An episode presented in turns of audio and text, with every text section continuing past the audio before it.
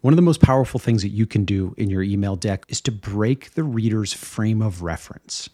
This is where the idle skimmer flipping through decks, pass, gonna pass, gonna pass, gonna pass, and bam! You hit them over the head with something that they can't ignore. You break them out of the monotony of skimming 62 pitch decks a day. The easiest way to do this is if you have incredible revenue, drop your revenue chart in there. In fact, put it right at the front.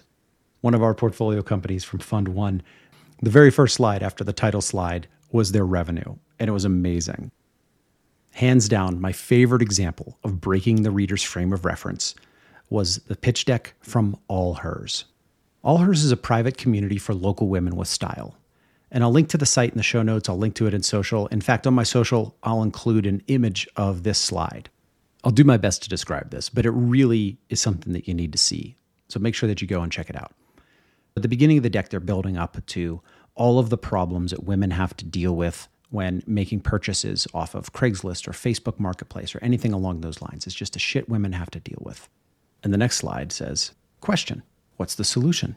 Answer Not men except it doesn't actually say not men, it's men with strike through. And it's brilliantly done. It is such a powerful slide. That's all that's on the slide. Immediately, it broke my frame of reference that, oh, I'm a man reviewing a business being built for women. And I literally laughed out loud when I saw it because it was so good. Not every business has this. And that sort of a slide from Allhers can go wrong if it's done poorly. They just happen to really nail that one you have to think what is the way that I can break the reader's frame of reference? How can I get the idle skimmer to stop and look at what I'm doing and pay attention? It could be a big stat that blows their mind, an amazing revenue chart, or it could be something to make you stand out. Because again, the purpose of the email deck is to get the meeting.